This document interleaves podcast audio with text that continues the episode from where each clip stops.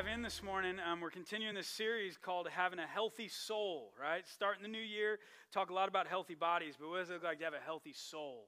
And as we wrestle with that, and we've talked about a lot of different things, because at the end of the day, we don't want to be people who have been following Jesus for 15 years, but yet have one year of experience, right?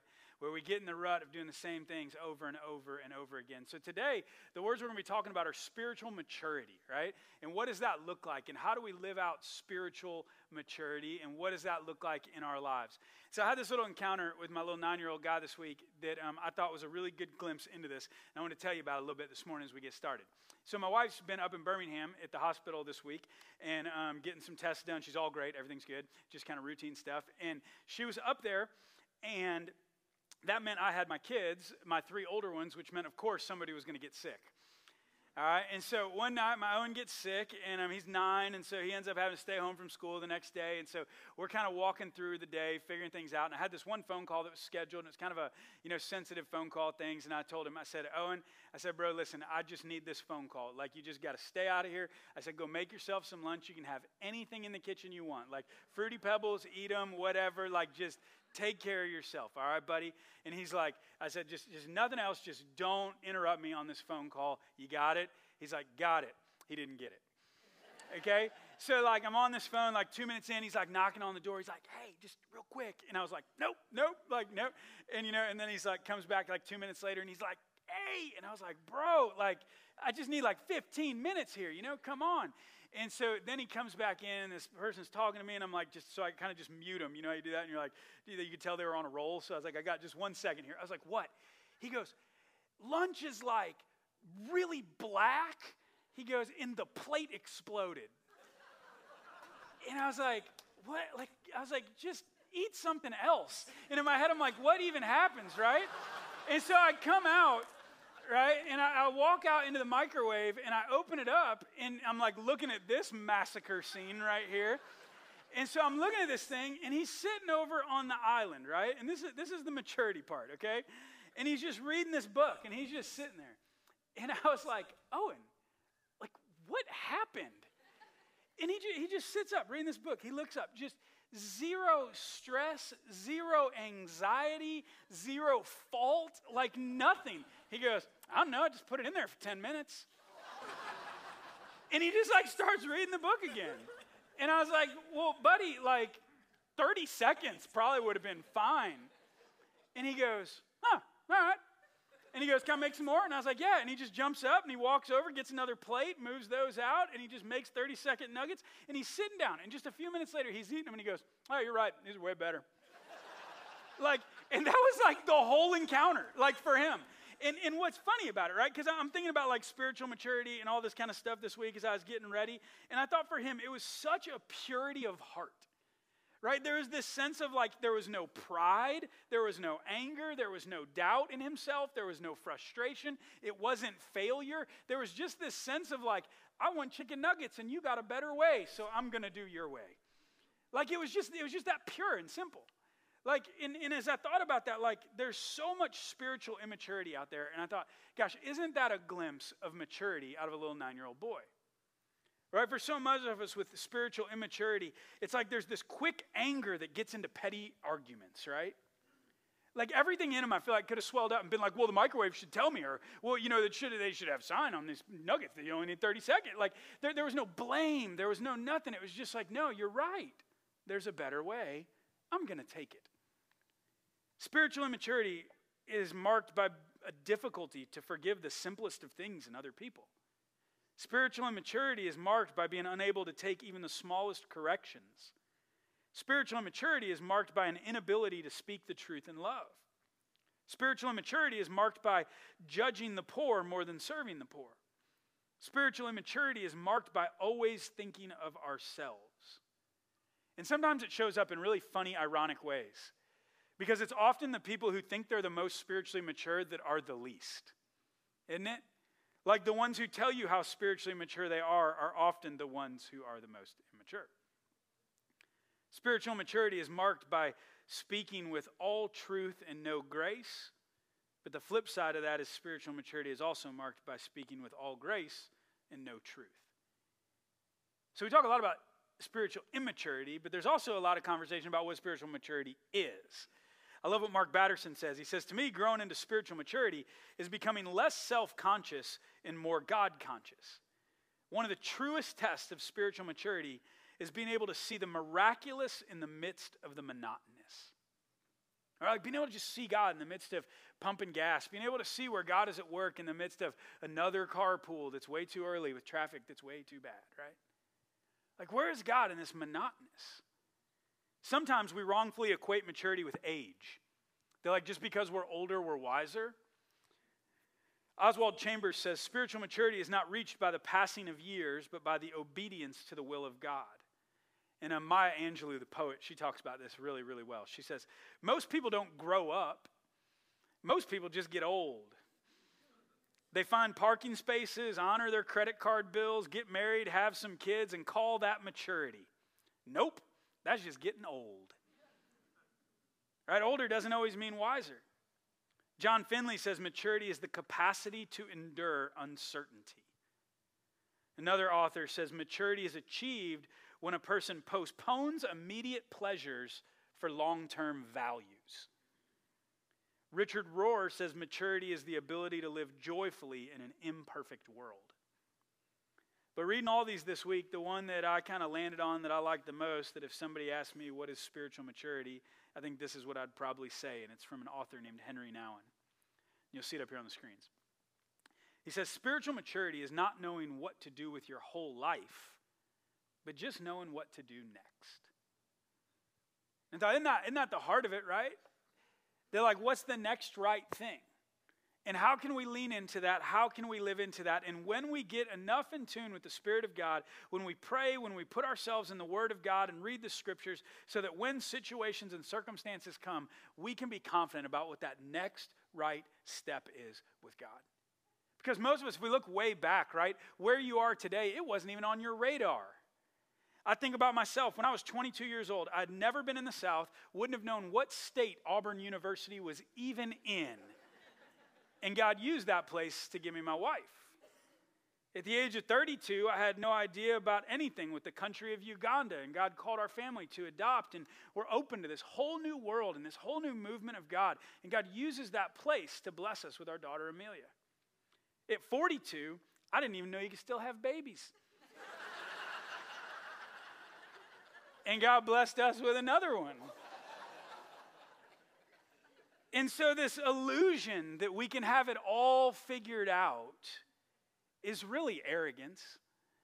But is there this humility to say, okay, we're just going to faithfully trust the next right step with God? And now, don't hear me say we don't plan, we don't be responsible, we don't get life insurance. Like, I'm not saying that, right? But there's this sense of when that becomes the idol and that becomes what we follow instead of the Spirit of God, we can move into some immature places where everything becomes all about us. We're lying to ourselves if we think we're going to have it all figured out. And so, here, good news we're part of this Methodist Wesleyan tradition. And then there's this guy named John Wesley who kind of birthed this movement of churches many, many years ago. And one of the things that was a real marked difference about Wesleyanism, right, this idea, this theology behind Wesleyan, the way he understood God was the way he understood grace. There's kind of these three big components that he would use. And I, I, talk about these a lot, and I bet a lot of you have experienced these, and then even in some way, you kind of experienced them this morning already. And he said, when we relate with God, and when we talk about how we grow in relationship with God, the first encounter with God is often around what we would call prevenient grace. Okay, that word pre, like on the front of it, right? It's the grace before. And even as we have this baptism this morning, right, there's this moment of like we see the grace of God in her life before she can even articulate that it's happening. And as we make videos of that, and there's like programs of that, that she'll be able to go back years later and look at that and see that and say, wow, God was moving in my life before I could even move my lips. And for a lot of you, you have those prevenient grace stories, and maybe they're baptisms, maybe they're instances where it was like the hardest thing you've ever been through in your life, and you hit rock bottom, and all of a sudden you had to realize that this isn't like your world that everybody else is living in, but actually there's something greater going on, and you stepped into a story that's already being told. And there's this, this shift of like, oh, it's not about me. Oh, there's like something bigger. And sometimes that's crisis. Sometimes that's people that God sends into our lives. People that are willing to speak truth and love to us when we're going sideways and get off the path that God would have for us. For some of us, it's like a natural revelation, right? You go stand on that beach and you watch one of those sunsets and you just look around and you're like, maybe there's more going on here than just my stress of like 98 traffic today. And we see that like there's more happening. There's this prevenient grace that God uses to draw us towards himself. The next piece of that is the saving, justifying grace. Right? Where we say and we acknowledge, okay, like there's something happening here. There's more going on. And I'm going to make this turn to say life is no longer about me. And I'm going to receive the forgiveness for my sins that comes through Jesus' life, his death, his resurrection. And I'm going to step into that grace that has been given so freely to me. And there's this turning, right? There's this repentance. Like, we're going to go another way. Like, it used to be all about my kingdom. And in light of all the things I've seen, the truth that I know to be true, there's this turn. And everything becomes about thy kingdom come. And it's no longer my kingdom come. Justifying grace, kind of the folksy definition, says that justifying grace, because of Jesus, makes us just as if we've never sinned before God the Father. There's this cleansing that comes in that. There's this renewal. There's this change of heart. There's this turning and who we are that says it's no longer my kingdom, it's now thy kingdom. But then there's this sanctifying grace. It's this spiritually maturing grace. It's this grace that says once we make that turn, there's this shift where our lives over time begin to look more and more and more like Jesus Christ. And we begin to grow in love and joy and peace and patience and kindness. This fruit of the Spirit, it actually starts to grow in us. But for some of us, what starts to happen is that growth, like every year, like we're like an apple tree and we just grow apples about that big and then they fall off. And there's never this like maturing that takes place to where the fruit becomes ripe, the fruit becomes fruitful, the fruit begins to plant other fruit, the fruit begins to be beautiful and wonderful and good and life giving. And we don't want to be stunted in that immature small tree that barely bears any fruit. But what we want to be as the people of God is people who step into this growth, that step into this other way. Because when we're healthy, we grow, right? And there's a principle that maybe you've heard about that, right? Healthy things grow. But I'd take that just a step further, and you see this up here on the screen. It says, healthy things grow, but growing things change, and change challenges us, and challenges are what cause us to put our trust in God. It's when we get to those places beyond what we can control it gets into those places where it's more than what we know the answer to. It gets into those places where we have to believe and trust that God is actually going to be with us in this, that God is actually who God says God is, and that these scriptures that we build our lives on are actually true. And it takes us into this place of faith. So there's this book of James in the Bible. A lot of times we preach from one passage, today I'm preach from the whole book of James. And we're just going to look at kind of a bunch of different things because this book's really interesting. So it's written by James, who's the half brother of Jesus. And James was kind of known as this like incredible, courage filled, character filled follower of Jesus. And that's hard if Jesus is your brother, right? But yet he sees it, he gets the reality of what's happening. In this letter that he writes, it's written to this first community of believers. It's written to like this, this first group of people that we would call the church. And they're trying to figure all this out and what it means. And they used to live life where like you just hated your enemies. But now as a community, they're like, oh, we're supposed to love them. So what does that look like? Right? There used to be this sense of like, we just got what we could get for ourselves. It was all my kingdom. And it was survival of the fittest and like, you just, you know, whatever. But now there's this sense that like, we're actually supposed to like love our neighbor. And it isn't about like what I can get, but there's this transformation to like, what can I give? Like, oh, this grace that's been like freely given to us through Jesus' death and resurrection, like, that means that like things are different now. So, how do we live in light of that? And so, James, he writes this letter to him, but James isn't really like a teacher. And um, I, I, feel James a lot because it's not like he was, it, we don't get the sense that he like wrestled with all these questions and wrote like a lot of 45 page papers and books and things and like had like arguments about things. There's this sense that like he was like, okay, I heard the Sermon on the Mount, I read the book of Proverbs, let's just talk about how to do this.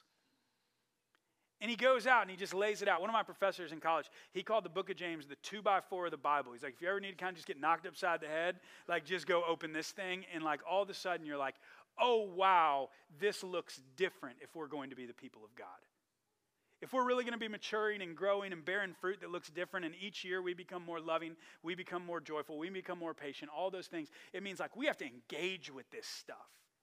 Like we have to live this out. And so James gives us all these different invitations into maturity, some which you're going to be like, yeah, that's true, and some are going to feel a little bit countercultural. The first thing he says in James chapter 1 verse 2 he says, Consider it pure joy, my brothers and sisters, whenever you face trials of many kinds. This was new. Because you know that the testing of your faith produces perseverance. Let perseverance finish its work so that you may be mature and complete, not lacking anything.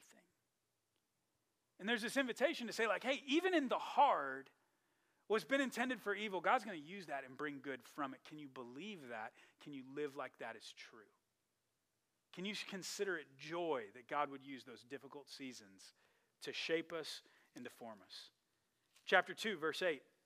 Another mark of maturity is learning to see the sacred in others. He says, if you really keep the royal law found in Scripture, love your neighbor as yourself, you're doing right. He says, that's maturity. There's another place in the scriptures in the New Testament talks about says, hey, if you just love everybody who thinks like you, looks like you, dresses like you, listens to the same bands as you, and cheers for Auburn, like that's easy, right? But what about that person on the HOA? Right? Like, what about, you know, that person in your kid's class who just seems to not parent? What about that kid who lives down the street who we know is the one that's causing all, you know, like, what about that? What about that dude at work that you know is trying to rip you off? What about that person you just know they're, like, what about those folks, right? And there's this invitation that says, like, hey, we can't see people as objects to get us what we want in our kingdom, but we need to be see people as the sacred image bearers of God that they are in his kingdom. And if it's about me, I treat them one way, but if it's really about this, we treat them differently. James chapter 3, told you I'm going to go through the whole book. This is a fun one. Talks about mastering our mouth. Says when we put bits into the mouths of horses to make them obey us, we can turn the whole animal. Or take ships as an example. Although they're so large and driven by strong winds, they are steered by a very small rudder wherever the pilot wants to go. Likewise, and hear this the tongue is a small part of the body, but it makes great boasts. Consider what a great forest is set on fire by a small spark. For some of you, the most spiritually mature thing you could do is shut up. and I get it, that's funny. But the flip side of that is for some of you, the most spiritually mature thing you could do is speak up. And there comes this ability to be able to discern, right? As we pray, as we dig into Scripture, as we deal with the real things of life. It's not that we have to have the whole plan figured out, but the real maturity comes in knowing what's the next right thing and having the courage to do it. In James chapter 4, he says, uh, maturity, we'll talk about this in terms of no drama. It's kind of a rule in our family. We say, we just don't do it. We just don't do it. It's that simple. When, oh, this person, yeah, yeah. we don't do that. Just don't do it. And in James chapter 4, he says, What causes fights and quarrels among you? Don't they come from your desires that battle within you? And that desire that battles within us is this battle between my kingdom come and thy kingdom. Do I want to get what I want to get when I want to get it right here, right now, that leads to quarreling, that leads to anxiety, that leads to I need to get justice, I need to make it right, I need to show them that I'm better? Or is this sense that we can say, like, justice is the Lord's, right? And we can step back and we can believe that God's going to work in situations and circumstances in ways that we could never understand. Save the best for last, James chapter 5, verse 7 and 8. Be patient then brothers and sisters, until the Lord's coming. See how the farmer waits for the land to yield its valuable crop, patiently waiting for the autumn and spring rains. You too be patient and stand firm, because the Lord's coming is near. There's this sense, right? In my kingdom, I want it right now. But in thy kingdom, there becomes this sense of patience. let me just say this to you one more time. Spiritual maturity is not knowing what to do with your whole life, but just knowing what to do next. And there's a lot of debate in um, like theology circles, philosophy circles, even like sociology circles. about this debate between does right thinking lead to right action, or is it more that right actions lead to right thinking? And I just find myself pretty firmly camped in camp number two that right actions lead to right thinking. And I say that as somebody who teaches these scriptures, who calls us into this other way, because the things that we talk about, the things that Jesus talks about, the things that James is teaching, this first community of believers, are so counter and so contrary to our flesh and what we want in the moment. And you get this. We can talk about loving our neighbors all day long. And we can say we should love our neighbors. We should love our enemies. We should love those who've done wrong things against us, right? Like this central thing. And we can say that, we can know that. But I'm telling you, the minute you go to Publix and buy some flowers and a balloon and drop them on that jerk's porch and say a prayer of blessing over them, do you ever really understand what those words mean? We've got to live it. There's this sense of like, we, we don't have to just know the whole plan, but we actually have to live and do the next right thing. And when we begin to live out these words, we begin to see, oh, that's really true. And when we talk about things like forgiveness, like we can talk about it all day long, but until you experience the freedom that comes from forgiving, you'll never get it. And when we do these things that seem so countercultural, so opposite of our flesh, when we actually live these things out, we start to find more and more belief in the words of these scriptures. And those next steps become simpler, clearer, and easier because we get it. We believe it. And we've seen that grace work in our lives. So we begin to see how these actions stir something in our souls that confirm the words in the way of Jesus. Doing the next right thing sanctification, growth, spiritual maturity. And I believe when we begin to experience these things, we start to really live out the gospel. So I had this great encounter the other night, Friday night, that I thought was just such a glimpse into this. And it's kind of a challenge that I'm going to wrap up with you this morning.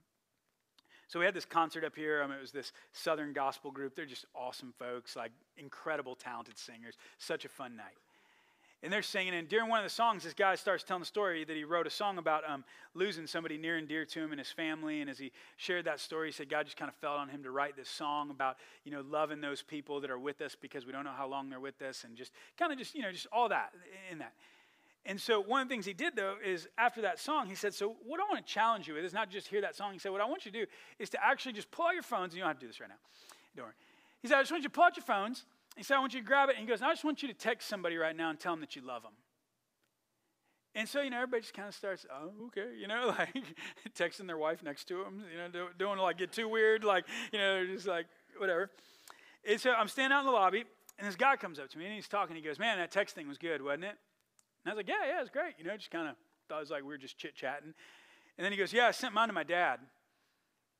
And I could tell that, like, it got real. You know, like this wasn't just chit chat in the lobby. Like this was real stuff going on. I said, "Oh yeah, man." I said, "Tell me about that." I said, I said "How'd it go?" And he said, "I don't really know." He goes, "I'm not going to look at the answer till later tonight." And he said, "We've we've had a hard time. We've been talking." He goes, "And I've just I've been praying that God would give me an opportunity to open that door again." All right, so he's praying about it. He says, and there's this, this little scripture he says, stumbled on, says, as long, he says, live at peace with everyone as long as it depends on you. And he kind of said that back to me. I was like, man, he's like been in the word about this. And then this moment came, right?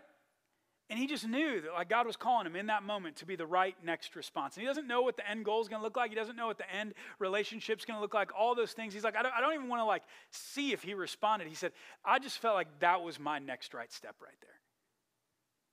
And I was like, good for you, man.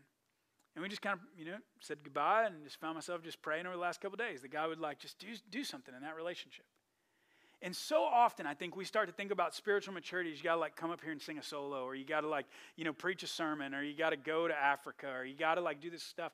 But I'm telling you, man, that was spiritual maturity right there in action. That is someone who is more loving than they used to be. That's somebody who's more joyful than they used to be. And what triggers that, right, is spending some time with God and being real about the challenges in our life. It's about going to Scripture and saying, hey, I need some direction here. And then when that moment comes, it's having the wisdom to respond. And so here's a challenge for you this week. I want you to name something that you're just wrestling with, a place you feel stuck, a place that you feel like maybe it's a situation, maybe it's just one of those fruit of the Spirit that you're like, you know what, God, I just, I have no patience. God, I'm just angry. God, I have no joy. God, I, these neighbors, I just wish I could be kind, and I just can't. I need you. And here's the deal. All right, this is a challenge for this week. So simple. This book of James, if you read it out loud, it's going to take 16 minutes. That challenge you to just name that issue. You'd pray and say, God, just, just give me some wisdom here. And that you'd read that book of James with an open heart and maybe just pray a simple prayer that says, God, I'm inviting you into this mess. Read those words. And I believe that the Holy Spirit meets us in those places. And that you would just walk with eyes wide open for the next right step. And when it comes, that you'd have the courage to take it. Amen? So let's do that. 16 minutes. I think you can do it. You can even get away with listening to it on the app on your phone. All right? I'd rather, I think reading's better. So let's pray. Thanks for listening to the Sermon Audio Podcast. At Good News, we exist to help people build their lives on the reality of Jesus by pursuing God, building community, and living generously. For info on how to join our community, visit goodnewschurch.life.